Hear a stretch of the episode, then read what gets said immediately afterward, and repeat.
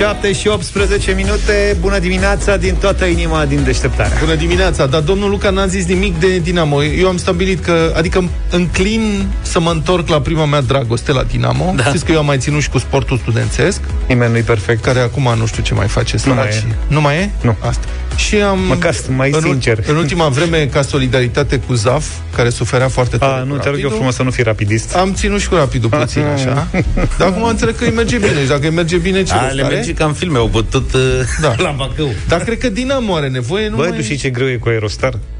Ce naiba? Aerostarul da. e cu așa. Aerostar Bacău. E undeva mai jos, dar nu contează. Dar oamenii Sunt de la foarte Dinamo știu, am înțeles, echipa o să mai, dacă nu mai au de mâncare, o să primească mititei de la obor, dar în rest, domn Pablo A trimis a banii mă fugit, cu vreo a- două săptămâni. Înțeleg că am citit în ziare cum am citit, că de fapt domn Pablo e, ar putea fi altceva decât credeau fanii, că sunt suspiciuni de spălare de bani, crimă organizată și terorism, că a trimis 400 E de terorist. mii. Da? E... E, Adevărul e că e terorist. Narcos. I-a E terorizat pe terorizat ăștia pe de la el. Dinamo. Da. Nu, ci că a trimis, citesc în ziare cum, nu mă pricep, de-aia întreb. Ar fi trimis 400 de mii de euro, dar banii sunt blocați de un serviciu de ăsta european de monitorizare a transferurilor care sunt bănuite de spălare de bani din Da, mă, terorism era- și narco, nu știu ce. Bine, asta cu spălarea de bani, n-ar, poate că nu e exclusă. Dar ei au blocat banii pentru că omul e dubios de sărac ca să transfere atâția bani. Știi, cam așa vine. În sensul poate că e de el a asta. transferat banii dintr-un cont, e ca și cum ți-ai transfera eu mâine ție jumătate de milion de euro. Băi, Normal să știi că... că oamenii bogați înțeleg valoarea banului. Și domnul Țiriac, ai văzut, el nu angajează un pilot pentru da, mai multe avioane, adică nu angajează câte un pilot, pentru cum mai pilotează și el. Nu? Adică mai face o economie. Așa poate și domnul Pablo ăsta. Băi, domnul Pablo, deci a transferat banii dintr-un cont din care de obicei se făceau tranzacții de-astea la Mega, la... și atunci s-a autosesizat Avea un carulat de la Glovo. S-a autosesizat uh, o instituție de asta care cercetează spălarea banilor pe plan european Da. și a blocat banii, că trebuie să dai niște justificări, dar asta se întâmplă și la noi. Dacă deodată transferi tu o sumă foarte mare de bani, uh-huh. nu știu, un prag, Da. se blochează și se face o mică anchetă. Da, da, Și ancheta aia, de unde ai mătat banii ăștia? da, ancheta aia durează puțin, adică dacă păi e și aici legal. ai- Deci stai că el a zis că a transferat banii acum vreo 3-4 zile, știi? Aha. Și trebuie să le explice lor ceva, adică nu e așa gen, da, domne, stați liniștiți că eu sunt. Plus că tu știi cum se cheamă firma care deține clubul Dinamo? Nu. Lotus Perfect Products SRL. Zici că e de aia de teleshopping, adică Lotus, perfect. sună prost, știi? Dinamo- Dom'le, Dinamo e deci cadou. Lotus Perfect Products SRL a transferat într-un cont de cumpărături 400 de mii de euro către clubul Dinamo București. Normal că ea s-au sesizat. Băi, tati, șefule, cum facem? Și vezi că ăsta ieri între timp, Cortaseru, Da. Cortaseru. mi-a așa îmi place să zic, că sună mai bine, știi? El e Așa? Cortaseru, da, mă rog. E din portughez, mă, nu e Vezi că brazilian. portughez, Spaniol, da. Așa. A anunțat uh, că face adunarea generală cu membrii Care au mai rămas. care au mai rămas, care sunt Cornel Dinu și Cornel Țălnar, veterani. Ăștia nu sunt Finu și Nașu? Da. Finu și Nașu, Constantin Eftimescu și Cristi Hâldan, care sunt reprezentanții suporterilor. Suporterilor. Gen. Și cu ăsta, cu Cortasero, se întâlnească ei 5, Da. da. să majoreze capitalul social al clubului cu 5 milioane de euro. Deci, pe 21 decembrie. Că nu se mai poate așa. Da. Așa, că sunt prea puțin bani e jale și trebuie să mai băgăm niște bani, să majorăm capitalul social. Deci ei deocamdată nu reușesc să-i mute pe aia 400 de mii. Mamă, ce telenovelă. Dar urmează să mute 5 milioane, probabil cu sacoșile. Românește ca să nu se mai încurce cu... Eu cred că înainte de toate Dinamo se mută într-o ligă inferioară Băi, sper că nu. Și Bă, după una aia peste cu puțin alta, da. ajutorul ea de la capăt Că altă șansă Nu știu ce să zic. Pare Mi-ar că- părea rău de ei. Adică prima, primul meci la care am fost eu, un meci de basket a fost, era Steaua Dinamo și Dinamo a mâncat o bătaie crâncenă. De-aia am și ținut cu Dinamo. Înțeleg că am... la basket stau bine totuși E păcat de toate cluburile de tradiție de care și-au bătut joc unii Da, și asta alții este marea tragedie. în sportul românesc, dar din păcate la Dinamo e Bă, deci stai purceaua puțin. moartă în coteț. Dacă stai să te gândești, avem așa. Deci care au fost marile cluburi? În afară de Rapid, desigur. Toate. Deci Rapidul nici nu se discută. Ei, nu, toate. Uh, Craiova, Craiova a murit, acum renaște vai de capul ei, ani de zile și-au bătut joc de ea. Craiova, Timișoara, Dinamo e sportul, cum e. FC Argeș, FC care a Argeș. reapărut acum, sportul studențesc, Da. e pa, Steaua a progresul trecut București, prin pa. procese, a ajuns în Liga, nu La știu Steaua e cum. aceeași situație. Da. Că până la urmă... Stai că la anul avem șanse să bă, întâlnim uh, trei super echipe în Liga a doua. Rapidul dacă nu merge mai departe, dacă nu urcă, Dinamo dacă retrogradează și Steaua ar putea veni din Liga a treia într-a doua. Uh-huh. Și ar fi chiar echipele originale da. în Liga a doua. Doar cu tine de la Activ 7 și 32 de minute. Vlad, ai zis ieri că ai vrea să-ți uh, preschimbi permisul auto? Da, frate, și m-am speriat, ai văzut ce s-a întâmplat? Tu nu știi ce nenorocire ai generat, dar în 30 de secunde. În 30 de secunde ne întoarcem și povestim. Mami, îmi faci și mie tort? Bine, și cu ce să fie? Păi cu nori roz din vată de zahăr, cu, cu praf de stele și cu, cu doi unicori și cu un curcubeu pe care merge o mașină de, de curse. Vrum! Și cu vicine. Super! Hai să gătim! Cu gaze naturale și energie electrică de la Engie, e simplu să împlinești visurile creatorilor de energie. Creează cu Engie un nou început și alege oferta ta personalizată pe engie.ro. This is new music. S-a creat, uh, s-a creat îmbulzeală la București Asta la am permis văzut. auto și la Băi, Argeș frate, Bun, deci eu am zis ieri pe post, mare greșeală. Vreau să-mi schimb permisul. Și dau pe știrea seara. Și văd, reportaj de la Pitești. În bulzeală, în ghesuială, sute de oameni claie peste grămadă la permise. Circulă un... Și mă gândesc, bă, zic, vezi, frate, dacă nu se mai dau permise pe șpagă la Pitești, s-a creat dezordine. Circulă un zvon, nu știu dacă tu știi, că tu ai avea buletin de Pitești. De asta oamenii s-au îngrămădit acolo. Dar nu înțeles, n-am înțeles ricoșeul ăsta, am înțeles Bucureștiul. Că mai târziu văd și la București. Omorul de pe lume, claie peste grămadă, nu știu ce. Bun, și băi, nu înțeleg. Deci, eu am intrat și mi-am făcut programare online. Că știți cum sunt eu, cu frică de lege, nene, nu... și cu ci- drag de internet. Da, nu, cir- exact, da. Nu circul cu permis expirat, mi-am făcut programare, totul în regulă. Văd seara, nu mai sunt programări online la anul viitor. Bun, zic, or fi pentru altceva, poate, pentru matriculare Păi și-a intrat? Cum e? pentru nu știu, va trebui să mă duc peste Ah, nu știu ok. câte zile. Dar, Dar nu tu- înțeleg. Bă, dacă e programare online, în primul rând, dacă există programare online, de ce te duci cu două ore înainte acolo la coadă? Să fii sigur. Că erau doamne, era o doamnă, am văzut-o în, în sincron, o întreabă reporterul, păi nu v-ați făcut programare online? Ba da, zice, la 11. Și la cât ați venit? La 9, zice, să mă așez la coadă. Și cât e ceas acum? 12. Deci și ea e vinovată că a venit mai devreme, dar pe de altă parte nici programările nu se mai respectă. Eu țin minte când mi-am pr- schimbat permisul, că am, m-am dus la minut, practic. Am, uh, Așa s-a, vreau să respectat, fac și eu, s-a da. respectat programarea și n-am avut nicio problemă. Da. Acum, autoritățile am văzut că dau vina pe noi, pe cetățeni. Că ne îmbulzim și că probabil că sunt foarte mulți și ca doamna care se duc mai devreme. Dar, și Dar că- eu nu-i văd pe toți că se duc mai devreme. Adică eu nu m-aș fi dus mai devreme de 15 minute. Dar erau oameni acolo care spuneau că ei au venit să vadă dacă pot, pentru că N-au programarea mai găsit- online era peste o lună și atunci au venit direct acolo. Abia aia vinovat și nu înțeleg de ce autoritățile nu-i scot de acolo, pentru că altfel se generează Păi, o îmbulzeală E posibil să nu funcționeze exclusiv cu programare online toată Atunci o afacerea. greșeală în perioada și atunci asta. asta ar fi o greșeală. Bă, nu știu ce să zic. Programările astea online pe site, cum am făcut eu ieri, erau din 4 în 4 minute. Sau 5 în 5, 4 în 4 minute. Deci aveam opțiunea 10-26 dimineața, 10-30. Da, Da, da. da. mai dau 4 minute. Înainte de pandemie, Da. Cel puțin, că nu știu, repet, nu știu cum funcționează lucrurile acum, dar înainte erau niște ghișee care funcționau cu programări online și mai erau și niște ghișee care erau pentru publicul larg, să zic așa. Adică puteai să vii Păi să fie Cozile așa, sunt domnule. produse în general de oamenii care nu-și fac programare și vin random. Da, domnule, păi așa să fie pentru, pentru șmecherii care se pricep să-și facă programare online, să ne dea și o cafeluță acolo frumos, să fim, nu știu ce. Ceilalți care nu pot să-și facă programare online, îmi pare rău, nu mă interesează. Dar ce se întâmplă dacă mergi cu permisul expirat? E infracțiune?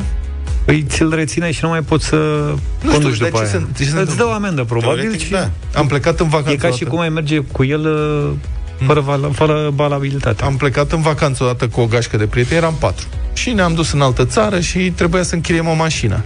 De închiriere s-a ocupat una dintre fete. Ea a luat ea mașina, a luat-o cu limită de kilometri. De, în ultima săptămână am mers cu mașina aia de zice că mergem cu taxiul, vai de capul meu. Dar bine că, ok.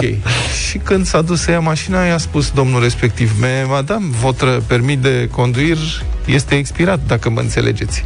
Deci doamna avea, sau cu prietena avea permisul expirat de vreun an jumate. Ce tare. Și habar n-avea. N-a oprit-o poliția niciodată. Ha, ui, ce drăguț, ha, ha, nu știu ce înseamnă că eu o să beau vinuț bun francez și voi o să conduceți mașina. și așa a fost, adică i-a rezervat mașina cu o limită de kilometri, cum spuneam, și noi am condus-o și ea s-a distrat. Altfel organizați. Ai văzut Da. că domnul președinte a zis că facem vaccinurile organizați și din mașină, Din și mașină, din, o să da. fim o să, fi, o să stăm la rând fiecare, îmi și imaginez. Deci nu Dar suntem în vorba aia. stare să luăm două permise auto. Și oare programare online și la Băi, nu știu. Exact. Deci, Și da, e de... de, eu zic că dacă sunt doi programați, e un grup de 16 acolo, fără Am venit că nu se mai pot face programe, am venit să vedem, poate să poate. În plus, câțiva erau pe acolo și au vrut să vadă despre ce vorba și așa mai departe.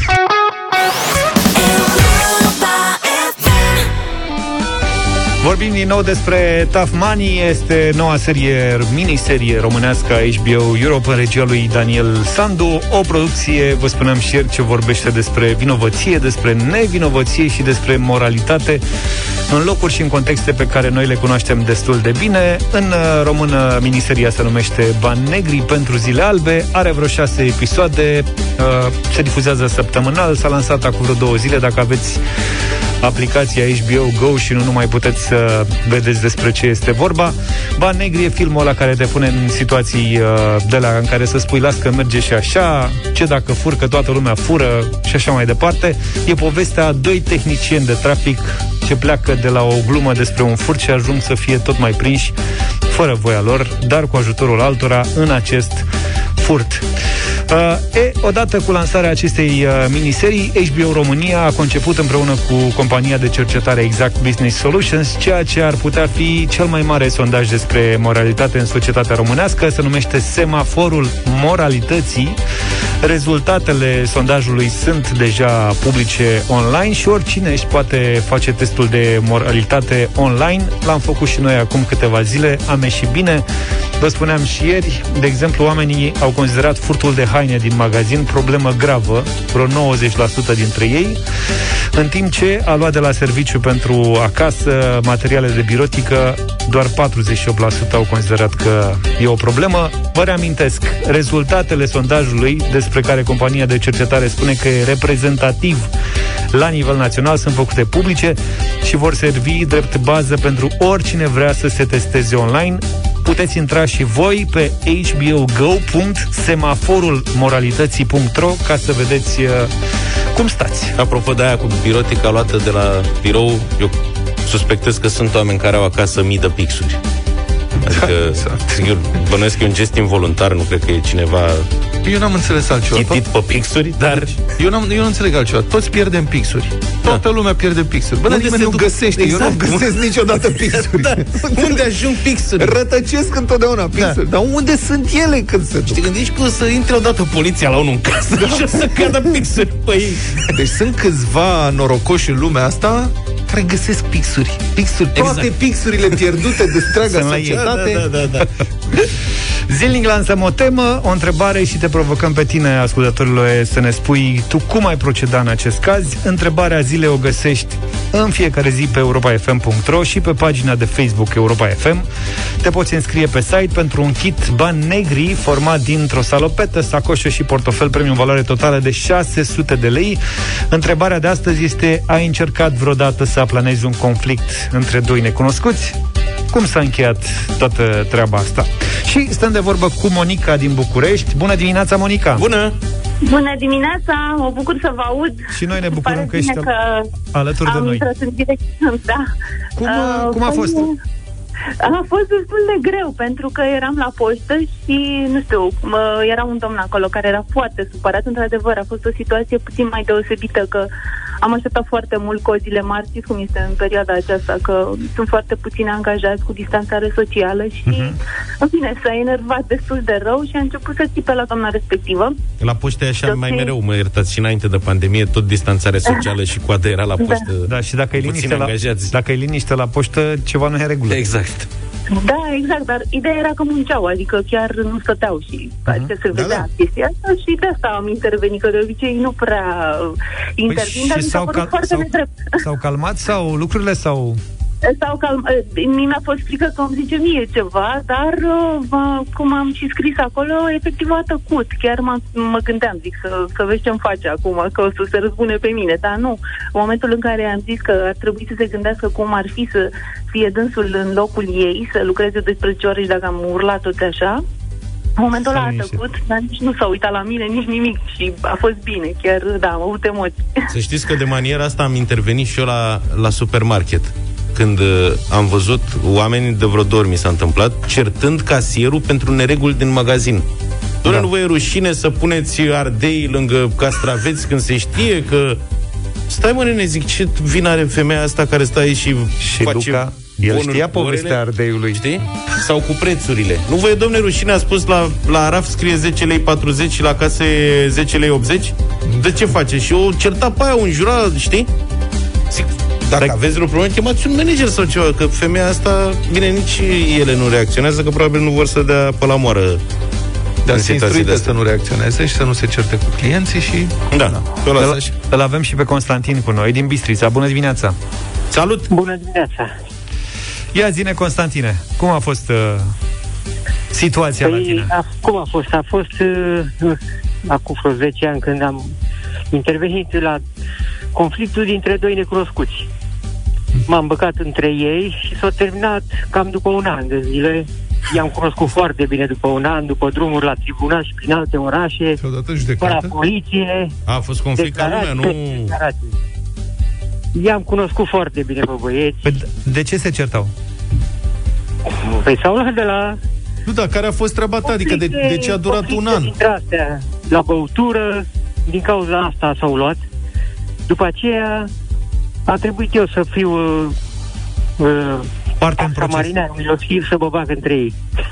Dar dumneavoastră nu-i cunoșteați pe oameni, adică nu erau doi Nu, amici. Dar i-am cunoscut după un an de zile. Am știut și Și acum sunteți ce au prieteni? făcut în ultimii 10 ani. Constantine, bravo, felicitări că ai reușit, uh, chiar dacă a durat mai mult. Monica, felicitări uh, și ție. Ați câștigat un kit bani negri la Europa FM de la HBO. Avem uh, și pentru mâine o întrebare. Ai reclamat vreodată în scris sau telefonic vreo neregulă observată? Care a fost deznodământul? A, și nu uita, intră pe hbogo.ro și urmărește bani negri chiar acum. 9 minute, atențiune, atențiune! Republica Fantastică România la Europa FM. În județul Bihor, aproape jumătate dintre primării nu-și pot asigura salariile angajaților din taxele și impozitele percepute de la cetățeni și, evident, cer mereu bani sau așteaptă bani de la centru, cumva să le vină de la guvern. Și situația asta se repetă în foarte multe județe, desigur, practic în toate. Dar la Bihor, noul șef al Consiliului Județean, Ilie Bolojan, pare hotărât să pună ordine în finanțele și în dezvoltarea județului, probabil așa cum a făcut-o și în Oradea, în cursul mandatelor sale de primar. Bolojan uh, a ajuns recent pe prima pagină, după ce a anunțat că va concedia jumătate dintre angajații Consiliului Județean. Deci s-a ales președinte, s-a dus acolo, s-a uitat și a descoperit că jumătate n-au ce face. Da, obiectul muncii. Da. A spus că plata lor nu se justifică pentru ce fac și ce salarii primesc, de jumătate la revedere, papa. Acum, Ilie Bolojan a explicat cum se pierd bani sau cum nici măcar nu se colectează bani în administrații locale din Bihor. Din 101 primării din județ, monitorizate de domnul Bolojan, 42 nu își pot asigura nici măcar salariile din impozitele încasate de la cetățeni. Dar unele plătesc salarii peste cele din primăria Oradea. Îți dai seama asta la și cel mai tare, știi? A venit exact. fostul domn primar de la Oradea, Oradea, capitală de județ, s-a uitat și a găsit primării de astea care aia n-au bani, nu reușesc să încaseze nimic, dar și-au dat niște super salarii, evident. Bun, asta e, printre altele, și rezultatul mituirii primarilor făcut, uh, mă rog, mituirea asta făcută de Liviu Dragnea, care în speranța că o să-și consolideze cumva baza lui de putere, a ordonat partidului său să schimbe legislația, astfel încât primările să-și stabilească ce salarii vor. Lucru de care acestea au profitat, știm prea bine, multe dintre ele. Ca în în Bihor, cheltuielile primăriilor pentru angajați raportate la cap de locuitor variază dramatic. În Oradea, de pildă, costul este de 174 de lei pe an. Adică fiecare oră de an contribuie anual cu câte 174 de lei pentru ca angajații primăriei să-și primească salariile. Acum, desigur că numărul mai mare de locuitori din Oradea ajută la reducerea sumei, asta este un lucru evident, la nivelul celorlalte primării din județ, costul de funcționare al administrațiilor locale este medie de 400 de lei pe an pe cap de locuitor. Dar, când spun că sunt diferențe, iată ce spune Ilie Bolojan, citez, în, dintr-un uh, interviu în ebihoreanul.ro. Cele mai scumpe servicii oferite de o primărie din Bihor sunt de 1090 de lei pe an, de două ori și jumătate peste media județeană. Domnul primar de acolo, zice domnul Borjan, va primi datele și sper să ia măsurile care se cuvin a spus uh, Bolojan, care n-a vrut să dea nume ca să nu provoace, citez, turbulențe în campania electorală. Și, mă rog, apreciez onestitatea, că și dânsul este de la un partid și, și dânsul cumva este interesat de campania electorală, dar mi se pare că onestitatea asta trebuie salutată. Și iată ce zice în continuare. Dacă această primărie și-ar reduce cheltuielile la media pe județ, ar face o economie de 300 de mii de euro și și-ar crește veniturile cu 60%. Pe de altă parte, sunt variații incredibile și în privința gradului de colectare a impozitelor și taxelor locale. În Oradea, de exemplu, procentajul a crescut de la 70% la 90%. În doar 3 ani prin diverse facilități care au fost oferite bun, bunilor platnici, dar și prin constrângeri aplicate rău platnicilor. Și aici aș vrea să remarc mai întâi de toate ce grad mare de colectare era în Oradea dintr-un început. Adică 70% este un Au plecat de sus. Da, au plecat și de sus și acum s-au dus la 90%. Este incredibil. Deci, nu e ce să vezi, parcă ar fi în altă țară în partea aia, știi? Dar sunt primării în județ care sunt mai aproape de realitățile pe care le cunoaștem și au grade de încasare a veniturilor de 30%. Sunt mai umani. Și te întrebă la ce folosesc primăriile astea totuși. Adică oamenii de acolo ei toate taxele și impozitele pe care reușesc ei să le strângă cât de cât de la cetățeni și le dau ca salariu. Și nu mai rămân bani pentru nimic altceva. Deci primăria respectivă își pierde însuși sensul de a exista, că ești organi- ai o organizare într-o unitate administrativă acolo, teritorială, cum se spune, ca să folosești banii respectivi, să investești pentru dezvoltarea comunei, să asiguri niște servicii, toate lucrurile astea costă. De aia plătești oamenii. Adică e ca și cum ai chema un zugrav în casă, să zicem, că ai avea de zugrăvit o cameră și te înțelege cu el la preț. Și aș spune, bă, trebuie să-mi dai mie banii, uite, sunt ăștia, asta e manopera mea, costă 100 de lei, și te mai costă încă 50 de lei vopsea. Bine, ține 100 de lei, dar nu mai am 50 de lei pentru vopsea. Bine, zice Zugrav, ok, și cu asta se încheie treaba. Asta este ce se întâmplă în primărie, adică îi dai banii să-și facă treaba, dar nu mai ai bani și pentru treaba respectivă. Și atunci ei încasează banii, mai departe nu se întâmplă nimic, poate cer niște bani de la București, poate le vin, poate nu le vin, nici nu se ocupă de colectare mai ridicată, colectează 30% și stau acolo pe niște scaune, își încasează niște bani buni, unii dintre ei salarii mai mari ca în primăria din, din capitala județului, și viața merge înainte. Eu cred că e vorba fond, ce? în majoritate de localități mai mici, unde autoritățile sunt mai permisive și atunci cetățenilor le convine chestia asta Asta ridică și nici nu mai cer nimic. Asta e, nu mai facem drumul, nu nimic, las că îl facem noi. Asta Om avea ridică, vreodată bani. ridică uh, cealaltă problemă. Adică uh, extrapolați situația asta la 41 de județe, sunt vreo 3000 de unități administrative, UAT-uri, cum se cheamă, primării, da? Dar multe din ele sunt total inutile, sunt atât de mici încât nu au niciun rost. Uh, Singurul lor rost este să țină niște angajați E un fel de protecție socială, așa, știi? Ținem și noi niște angajați în servicii comunitare și nu digitalizăm, nu informatizăm, avem și noi, trebuie să avem oameni colo-colo care să dea cu ștampila, ei nu știu să facă mare lucru, nici n-au de unde să-și câștige banii, dar îi ținem pe acolo. E, Asta, o să înțelegeți, de fapt, dacă extrapolați la nivelul a 41 de județe și 3000 de primării, nu toate sunt inutile, dar multe sunt. Și o să înțelegeți cât de mulți bani se irosesc în țara asta pe salarii nejustificate sau nici măcar nu se mai colectează din taxe și impozite. Și România are nevoie disperată de o reformă administrativ-teritorială. Asta noi trăim acum în, în organizarea inventată, cred, de Ceaușescu, prin 1968. Cam atunci, de atunci provine organizarea asta, când presiunea era să se facă orașe. Sunt foarte multe orașe care nu se califică la standardele de oraș, nu sunt în stare să asigure uh, elementele Adică lucrurile elementare pentru a fi categorisite de oraș. Sunt, de fapt, niște sate mai răsărite. Ele trebuie unificate și trebuie uh, oferite administrații pentru zone care, mă rog, au o anumită logică. Dar cine, asta este întrebarea, cine o să facă, aibă, o să aibă curajul politic de a face această reformă? Pentru că în politica de până acum din România, partidele depindeau și depind în continuare foarte mult de voturile acestea venite din aceste comune și sate în care uh, foarte mulți cetățeni depind 100% de primar. Pentru un mic ajutor, că închide ochii când își construiește una caretă acolo, un șopron fără autorizație, uh, că îi mai dă ceva de lucru, e, tot sistemul ăsta se susține pe el însuși și nu face altceva decât să promoveze ineficiența, risipa banului public, uh, cheltuieli inutile și până la urmă corupția. Și ăsta trebuie, cred că va trebui aruncat în aer. De fapt, nu știu dacă poate fi reformat.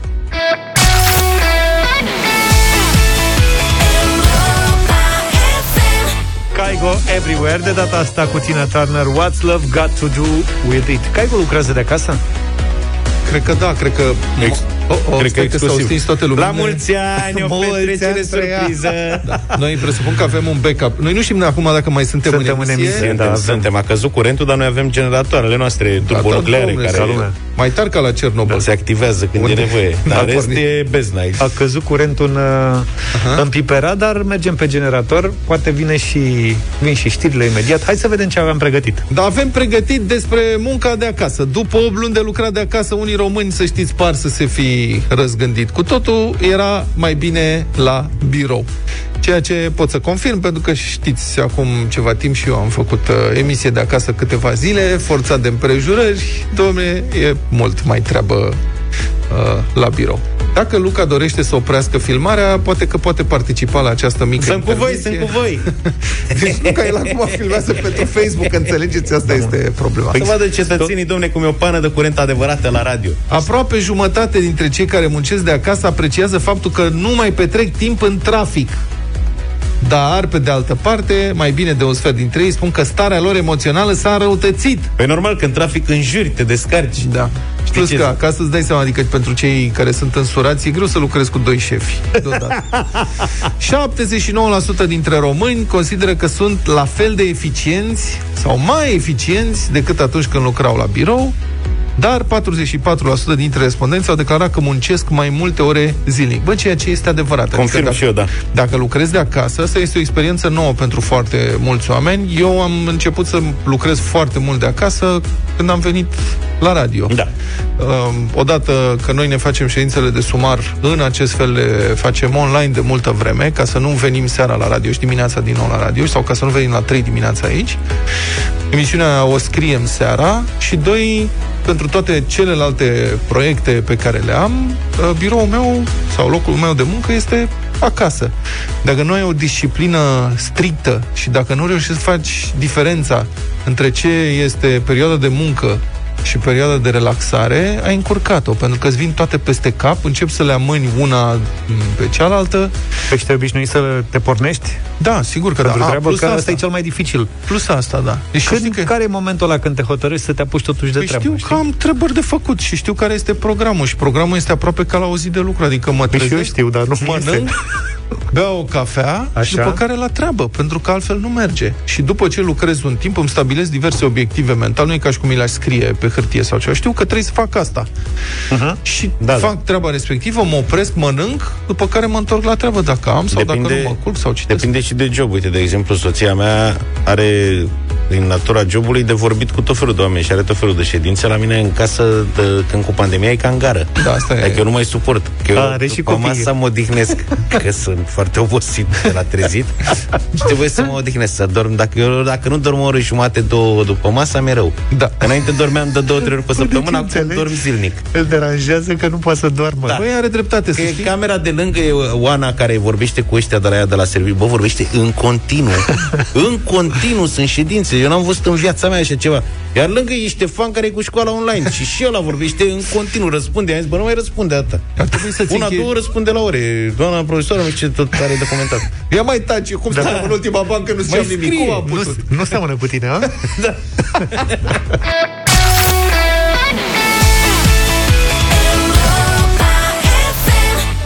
Cap și Pharrell Williams Liar, Liar, 8 și 35 de minute Atmosferă intimă în studioul deșteptarea de la Europa FM. Asta Pană pentru de că a curent. căzut curentul Acum se mai întâmplă Da. Iar noi ar trebui să fim obișnuiți Pe vremuri cădea curentul în fiecare seară Tu știi că eu când ascultam, când eram mai, mai mic așa, și ascultam radio, îmi imaginam că emisiile de radio, că oamenii care sunt la radio vorbesc pe întuneric. Adică mi se părea atât de intimă Păi uite că comunicarea. ți s-a îndeplinit uh, visul Și cumva am fost foarte surprins după aceea când am văzut că stai, că e lumină, că nu știu ce. Mm, așa ar trebui să fie.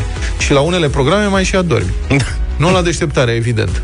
Dar pentru că este astfel de atmosferă, ne-am gândit uh, să vă oferim și puțină muzică simfonică. Ia să vedem Da. Avem două propuneri. Un Beethoven și un Mozart. Hai să începem cu În Beethoven interpretări arăbești. Deci mai întâi Fiorelize. Fiorelize știi că Beethoven Adică Fiorelize a fost descoperită după moartea lui Beethoven. Mhm. La mult timp. Cred că la vreo jumătate de secol. Și uh, una dintre cele mai populare piese, iată niște uh, domni musulmani care încep Fiorelize, care începe clasic. Construcția pianului. Foarte frumos Foarte frumos. De câte ori am ascultat Fiorelize? Și mai sunt Involuntar. pe lângă niște... Da, în lifturi. Da. Vă rog să fiți atenți. Se transformă Ia. Zile Ahmede.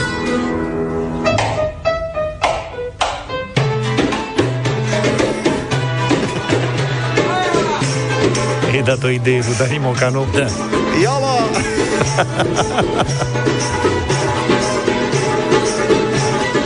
Dar nu doar Beethoven e... Am vrei să mai dăm? Mai Da. avem? Asta a fost uh, introducerea. Asta este un mic ansamblu, cred că într-o cârciumă ceva, dar avem și partea serioasă. Mozart, catalog Köchel 40, Sinfonia numărul 40, uh, varianta cu clarinet, uh, interpretată de o orchestră simfonică și cu accente turcești, cred.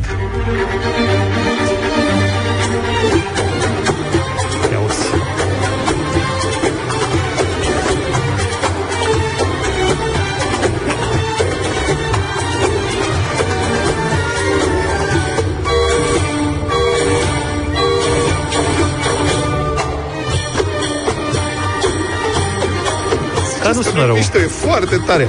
Bun, oamenii sunt profesioniști, profesioniști, adică e orchestră simfonică, cu dirișor, cu tot ce trebuie. Este o sală de concerte.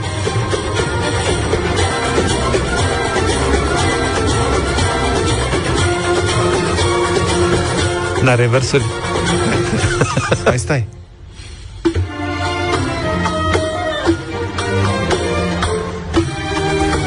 E foarte tare, mie îmi place. Să știți că mai avem și Mozart Heavy Metal, dar hai că lăsăm pentru altul. Hai, poate Da, nu, mâine. că stricăm... uh,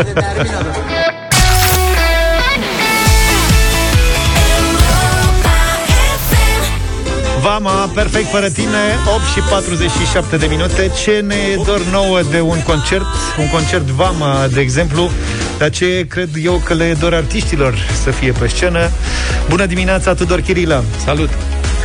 Bună dimineața! Bine venit în direct la Europa FM Am văzut că dacă nu mai aveți spectacole Vă faceți uh, voi spectacolele voastre. Și ai lansat Vama Fest zilele astea. Da, încercăm să le facem singuri uh, din mai multe motive uh, și uh, cred că o să ne și iasă pentru că am muncit foarte mult la evenimentul ăsta care se va întâmpla pe 27-28 noiembrie, adică vineri și sâmbătă și este mai mult decât un concert, asta vreau să îți spun, George. Am văzut că Uh, sunt este câteva un- ore de muzică pregătită dar Aveți și niște ateliere Pe diferite instrumente Avem, și... cre- cred că e prima dată în uh, c- cariera noastră când cântăm atât de multă muzică în două zile. Adică vor fi șapte ore de muzică. Am împărțit uh, cântecele noastre pe module uh, și, de exemplu, cântecele despre mare sunt într-o singură sesiune, cântec baladele într-o altă sesiune, cântecele noastre civice. Ne-am dat seama că ele, de fapt, se întind și pe perioada Vama Veche și am făcut o sesiune și cu ele. Avem cântecele noastre dinamice în două secțiuni. Avem fragmente din Am să mă torc bărbat, unde am uh, invitat-o pe Irina Rimes, uh, care va fi alături de noi. Uh, Vom intra pe ProTV vineri seară împreună cu Jean Gavril și cu uh, Guess Who și asta e doar partea de muzică.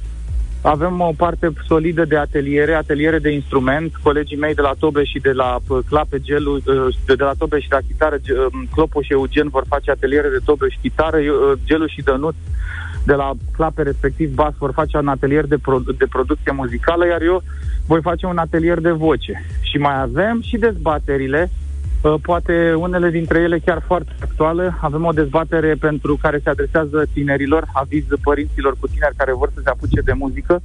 Cum pornești o trupă? Uh, e o întrebare interesantă, dar mai ales cum menții o trupă într-o uh, lume ca a noastră din aceste zile și de până acum, o trupă pop-rock.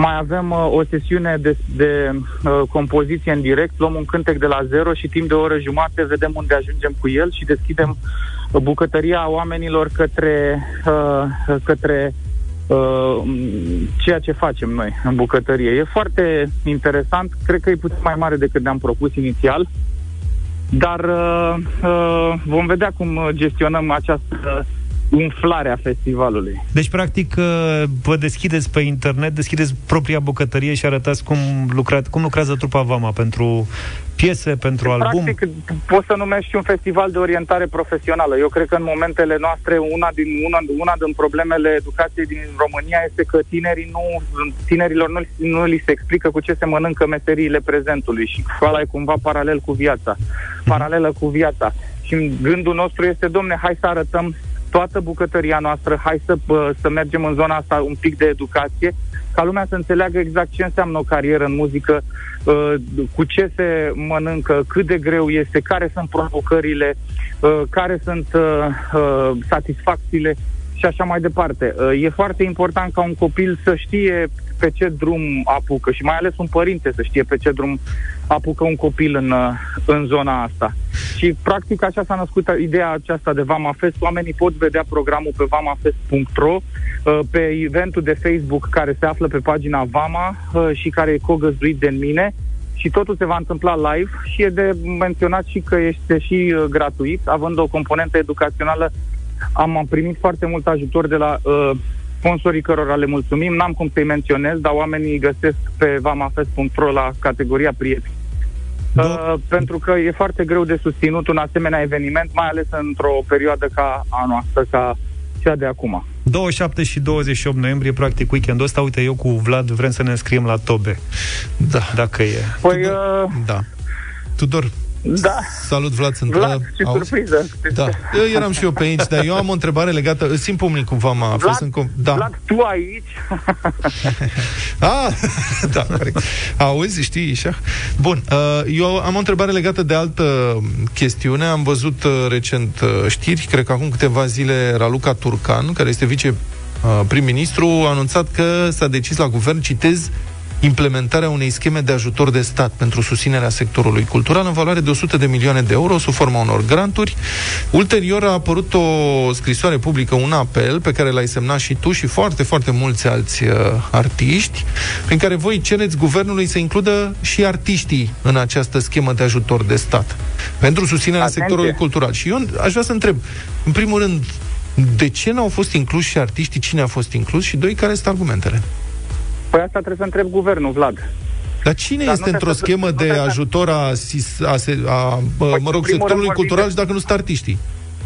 Păi, exact, asta e o întrebare legitimă. Uh, mai mult decât atâta, ne referim la toți artiștii, pentru că uh, în principiu s-a deturnat cumva sensul scrisorii din... Uh, uh, e o tensiune socială foarte mare și cumva faptul că scrisoarea a fost semnată de artiști mai cunoscuți a atras uh, critici în sensul că uh, domne, artiștii independenți nu sunt, uh, sau artiștii uh, care nu se descurcă nu sunt incluși și cumva ieri a fost un uh, titlu mizerabil în adevărul în care spuneau uh, Cirilă, Loredana și Delia uh, cer bani pentru ei, cam ceva de genul ăsta. Asta e o tâmpenie fără margini, pentru că e evident că dacă se decide un ajutor de stat este vizată toată categoria. Mai mult decât atâta, această scrisoare nu ajută doar uh, artiștii, di, uh, interpreți din muzică, ci vorbim și de actori uh, independenți din punctul nostru de vedere, dar mai mult decât atâta, trebuie să fim atenți că o întreagă industrie se prăbușește, un întreg ecosistem, pentru că este vorba de lucrătorii din uh, industria spectacolului. Vorbim de tehnicieni, vorbim de luminiști, vorbim de tehnicieni de scenă, vorbim de stage manager, vorbim de uh, ingineri de sunet, vorbim de un, un foarte mare ecosistem care a fost lăsat deoparte, deși este organizat într-o uh, asociație. Și uh, vorbim practic de un ajutor care se duce eminamente către organizatorii de concerte, care este un ajutor care vizează anul 2022, adică revenirea pe scenă, fără să se țină cont de faptul că industria se prăbușește acum. Uh-huh. Deci este o industrie, este un sector care se prăbușește acum și care nu poate aștepta până în 2022 ca organizatorii de concerte să decidă după bunul lor plac, uh, eventual, uh, intermedierea acestui uh, ajutor uh, de stat. Adică se presupune că când se vor relua concertele, vor beneficia uh, third parties de tot uh, acest ajutor, ceea ce este fals. Eu Am cred că dacă vorbim de un ajutor pentru tot sectorul cultural, trebuie să fie incluși toți lucrătorii din sectorul cultu- cultural care au fost as- afectați de faptul că de, um, uh, n-au mai putut uh, să muncească. Mulțumesc Aici nu este pentru... vorba de... Da, mulțumesc pentru explicații, Tudor. Din păcate nu mai avem timp. Uh, Tudor Chirilă, în direct în deșteptarea, mulțumim tare mult și te urmărim cu Vama Fest în weekend. 5 minute până la știri.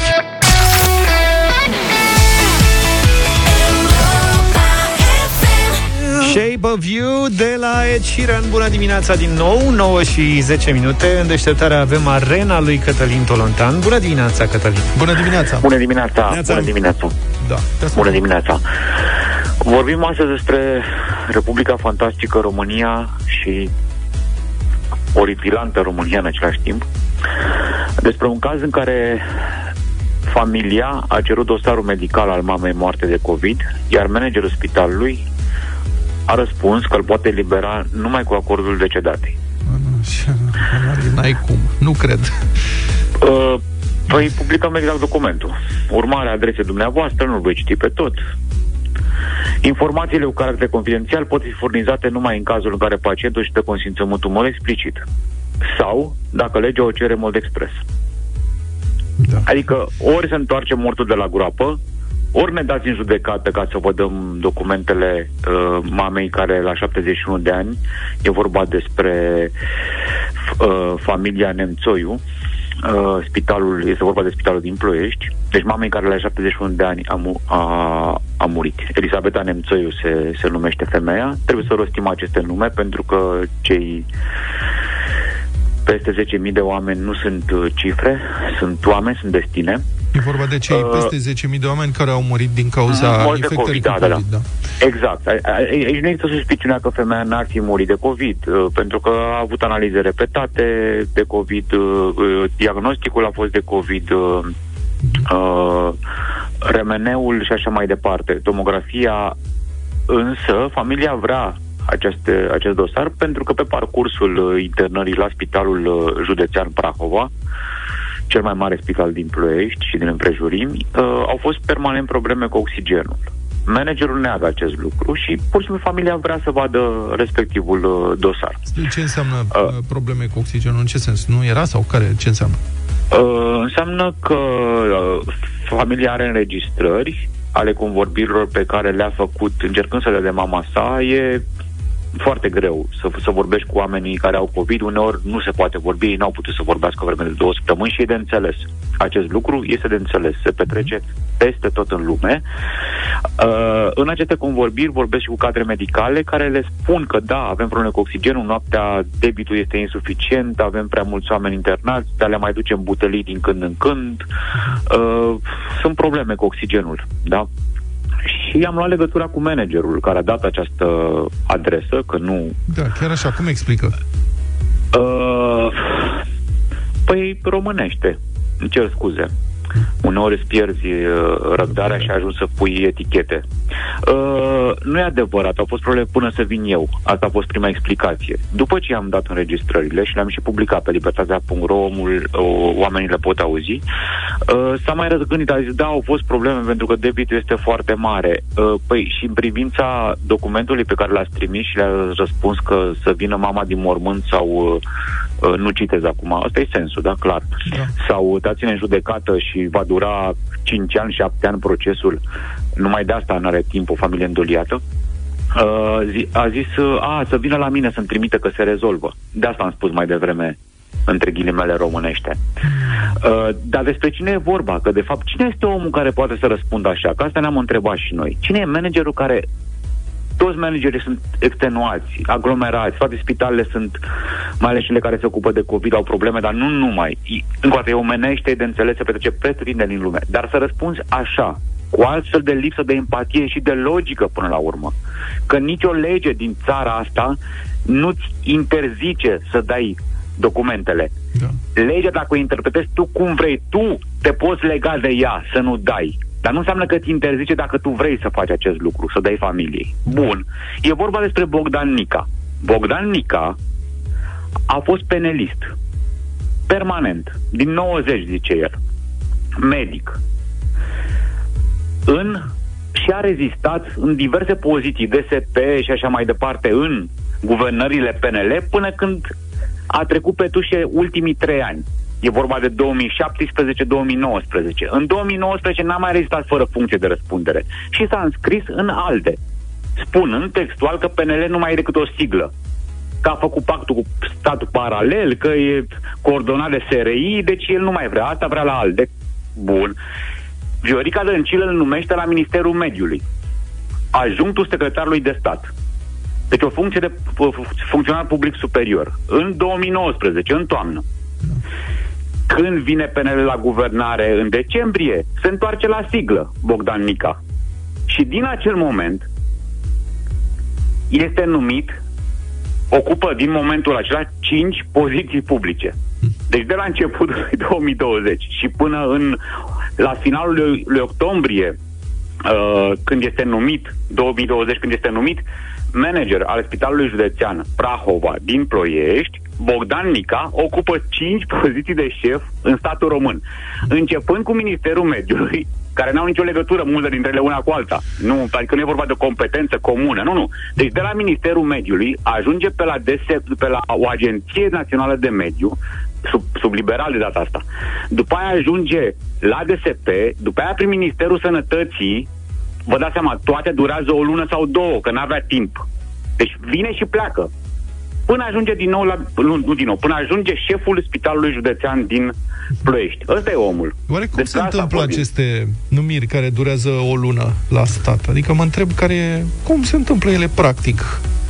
Cum ajungi într-o funcție și după o lună, după o lună ești numit în altă funcție și după o lună în altă funcție și așa mai departe? Exact. Și te întreb după aceea de ce Dumnezeu nu controlează realitatea dintr-un spital și sunt probleme cu oxigenul și el spune că nu știe. Evident că nu are cum să controleze, că până te instalezi, până te schimbi mușamaua de pe, de pe masă, da, să stai salamul, dup- s-a trecut timpul. Da. Tu peste o lună ai plecat în altă funcție. Cum e posibil ca un om să obțină 5 funcții politice în 11 luni? 5 funcții politice în 11 luni. Odată de la Viorica Dăncilă, după aceea de la Nelu Tătaru. Da. Care e cu tot o altă tabără a eșichierului politic. E, a, de, de asta n-aș fi chiar, at- chiar atât de sigur. Mulțumesc, uh, Cătălin Tolontan, pentru intervenția în deșteptarea în această dimineață.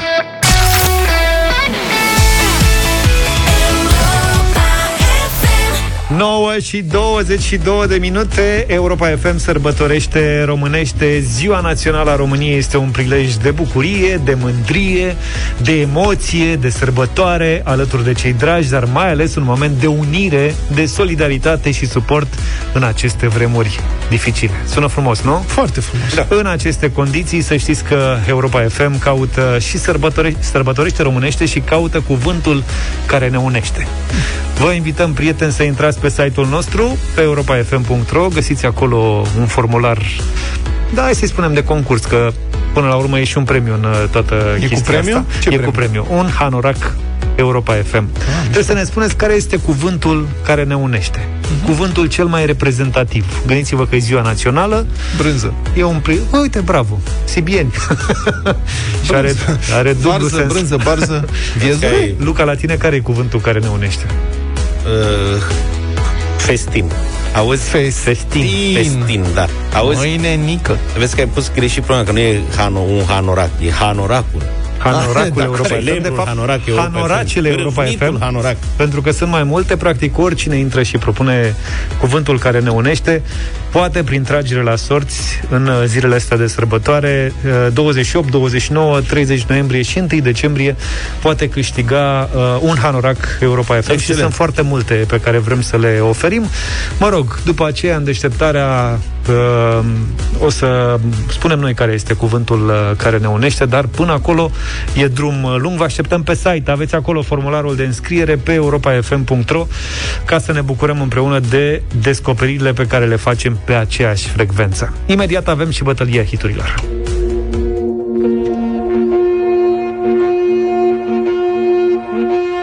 Oriunde ai fi, tresari când se aude România și iubești tot ce e românesc?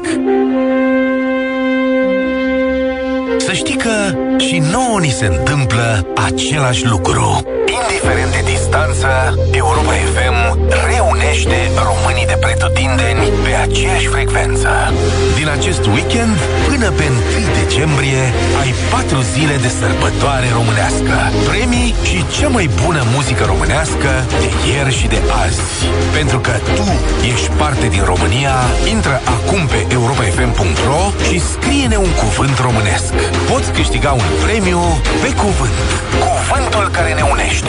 Strângem împreună cuvinte românești pe care le iubești. Detalii și regulament pe europafm.ro Și au început deja să vină cuvintele, sunt pe WhatsApp, dar nu pe WhatsApp, trebuie să le trimiteți și pe site, pe europafm.ro, acolo e un formular Acum unde vă așa de, înscrieți. de încălzire trimit oamenii, cred. Da, mesaje. uite, Euro... cuvântul care ne unește este Europa FM. Vai, ce tare. Ce drept. Cuvântul care ne unește, ne unește este șpaga. Mie mi-au sărit în ochi grătari și mici. Ce? Nici nu mă așteptam la altceva. Dar la dor nu se gândește nimeni, dor nu trimite nimeni niciun cuvânt. Uite că nu s-a gândit până acum. Mici și bere, hai că au început. Ai Nu, ceva, deci, ai uh, ceva împotrivă, nu s-au gândit până acum. Da.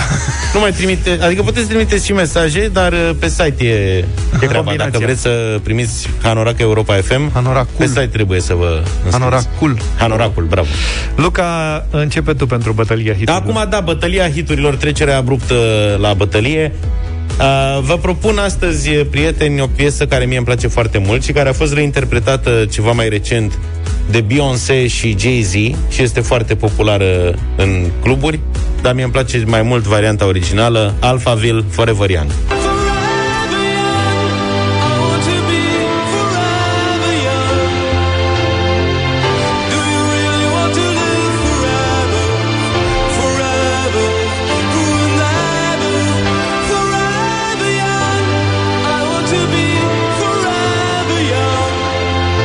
Foarte reumatic așa, nu? E mai ritmată pe vers decât pe refren. E o super piesă. Foarte frumoasă piesa. Eu am ales un uh, duo celebru în anii 80, hai și un pic în anii 90, când toată lumea a lăsat instrumentele deoparte, ăștia au pus mâna pe sintetizatoare și au spus Pet Shop Boys și au lansat super hitul It's a Sin. It's a Sin,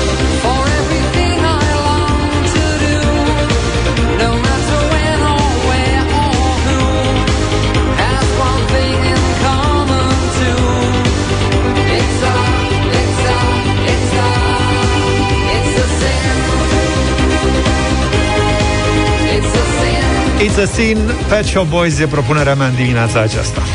O super trupă e propunerea mea de Pesh Mode.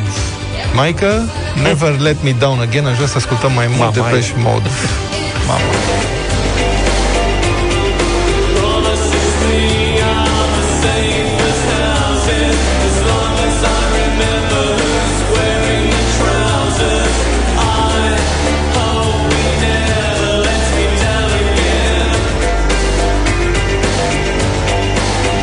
Așadar, Alphaville, Pet Shop Boys sau Depeche Mode. Ce alegeți pentru această dimineață? Începem cu Dorin. Bună dimineața! Salve! Dorin, Bună dimineața! ascultă-ne în telefon, zine Pet Shop Boys. Pet Shop Boys e primul Shop vot, Boys. mulțumim tare mult. Bogdan, ești în direct. Salut, Bogdan! Salut, salut! Să trăiești. Pet Shop Boys. Pet Shop Ce Boys. succes are Pet Shop Boys, domnule! Normal, întotdeauna au avut. Eduard, bună dimineața! Salut, Edi! De peș Mode. Da, frate, da, corect Mulțumesc mult de Pesh Mode Cei mai tari, de fapt Doru, bună dimineața! Salut, Salut. Doru! Salut! Să trăiești Iezi, Ce alegi în dimineața asta? Uh, Alphaville. Alphaville. Alphaville a luat și un vătuleț. Alphaville. Un vătișor. Ștefan, bună dimineața! Salut, Ștefan. Salut, Ștefane. Bună dimineața, cu Luca votez. Mulțumesc, Luca. Ștefane. Doi vot. Și Dan, bună dimineața! Salut, Dane. Salut, Dan. Bună dimineața, băieții. Cum Luca are votanții fidel, așa și George i-are pe ai lui. Clar. Evident cu George. Mulțumesc tare Și mult! victorie Ascultăm pentru Pet Shop Boys. Boys! Vai, ce drăguț! Ascultăm Ițăsin, însă după știri rămâneți cu noi 9 și 29 de minute. Anisandu e cu noi pentru știrile Europa FM. Pet Shop Boys, cel mai bun am vins. It's a sin, am ascultat după bătălia hiturilor. De fapt, cei mai buni, că Pet Shop Boys au câștigat. N-am niciun merit. 9 și 35 de minute. Ăsta e un cronometru pe care sunt convins că o să vreți să-l ascultați uh, foarte des în dimineața aceasta. Sunt 30 de secunde unde trebuie să ne dați cel mai bun sau cele mai bune răspunsuri.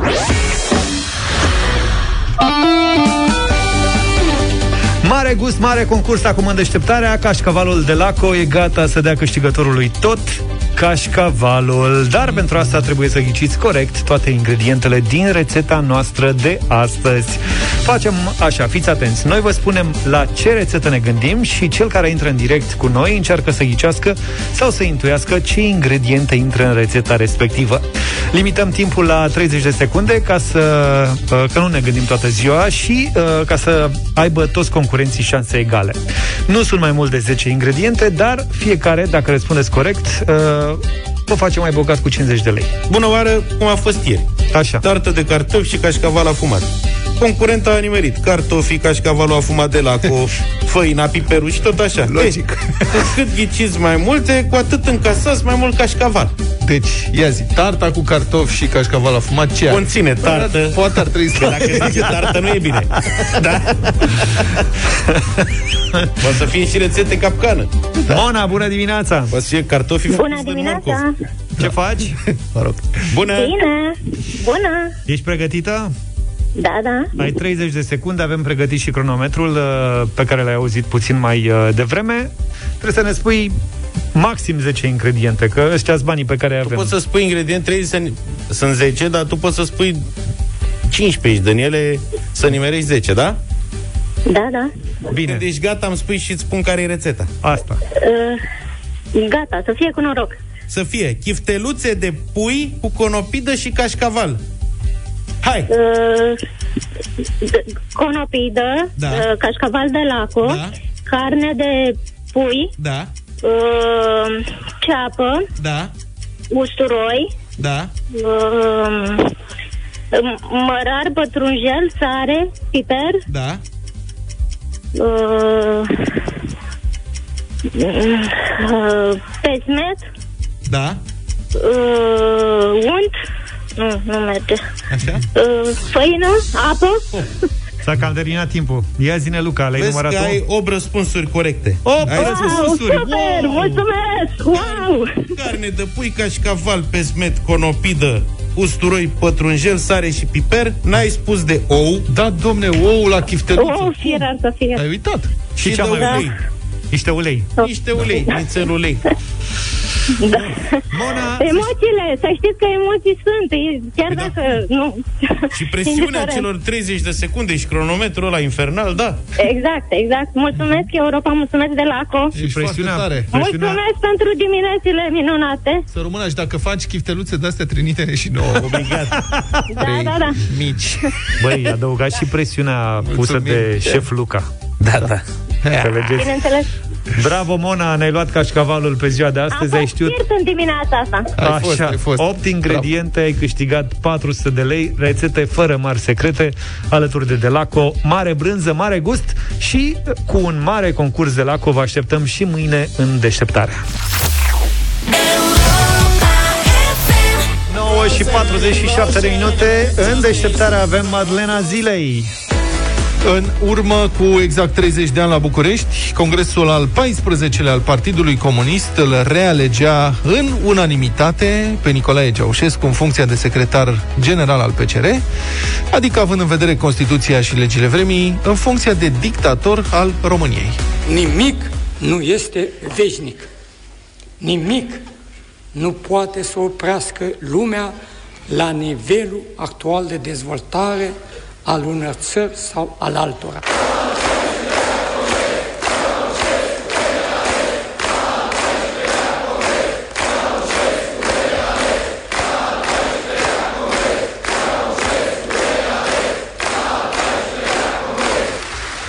Cu inimile pline de iubire, însuflețiți de comunistul crez, noi pionierii, șoimii, aducem cald omagiu partidului la cel de-al 14-lea congres. Vai să mai fac poezii de astea. Capul nostru, da. Ăștia eram amintiri din copilărie. Da. Adrian Severin era la... Nu? da. 31 de ani, deci acum exact 31 de ani. Da. Nu, 30 de ani, ce repede trece timpul. Ceaușescu, care avea atunci 71 de ani, deținea puterea cu mână de fier, deja de un sfert de secol, nu dădea niciun semn că ar fi fost cumva tentat să lase pe altcineva la comandă, nici măcar pe fiul său, Nicu, care era pregătit deja de ceva timp ca succesor, în ceea ce ar fi trebuit să devină prima dinastie comunistă europeană, după modelul nord-corean, mult iubit de Nicolae Ceaușescu. În noiembrie 1989, când a fost uh, reales la al 14-lea congres, Ceaușescu era ultimul dictator comunist în funcție la vestul Uniunii Sovietice. Peste tot în estul european, vechii lideri comuniști căzuseră, țările se democratizau, băteau un vânt înviorător de libertate, dar la București un îngheț ideologic complet ținea societatea în continuare nemișcată în front. În vara lui 89, Ceaușescu făcuse chiar o glumă cam șchioapă la o plenară a conducerii PCR ca să-și ilustreze încremenirea în stalinism și refuzul oricărei sugestii de reformă. Poporul nostru s- spune câteodată că aceasta se va întâmpla când o face plopul mere sau richita micșunele.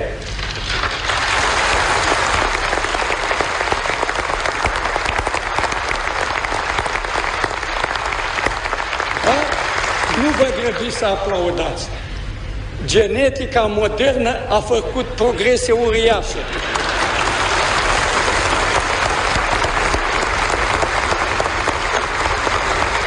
E posibil să ne întâlnim cu plopi și cu richită care să facă mești.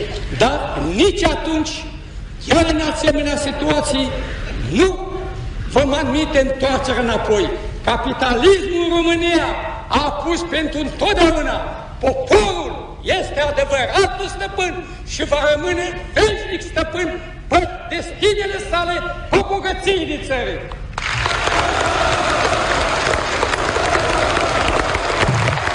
Era așa o bogăție că murea lumea de foame. Se spune că studenții din regie au legat apoi mere în plopii de pe malurile Dâmboviței, dar probabil că e o legendă urbană, nu știu cine și-ar fi permis. Discursurile lui Ceaușescu nu puteau fi mai rupte de realitatea cumplită din România. Țara era falimentară, industrii întregi erau nefuncționale și teribil de detehnologizate. Recoltele subțiri rămâneau adesea pe câmp din lipsa combustibilului sau era nevoie să fie desfășurată armata ca să strângă ce se mai ce, uș- ce se cultiva. Regimul totalitar nu mai avea nici măcar capacitatea de a asigura necesitățile elementare ale populației, precum hrană în magazine, căldură și curent electric. Pe 25 decembrie 1989, la o lună și o zi după ce fusese reales la al 14-lea congres, Nicolae Ceaușescu a fost executat în cursul unei răsturnări de regim sângeroase împreună cu soția lui Elena, care era chiar mai urâtă de populație decât el. Au fost singurii dictatori comuniști care au murit în fața plutonului de execuție.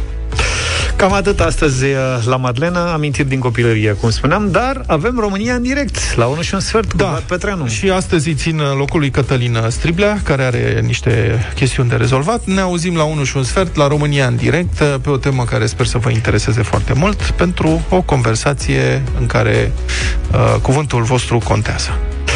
Până una alta, vă lăsăm cu Michael Jackson. Remember the time. Ne auzim mâine dimineață, puțin înainte de șapte, cu deșteptarea. Numai bine! Toate bune! Pa, pa! Deșteptarea cu Vlad, George și Luca. De luni până vineri, de la 7 dimineața, la Europa FM.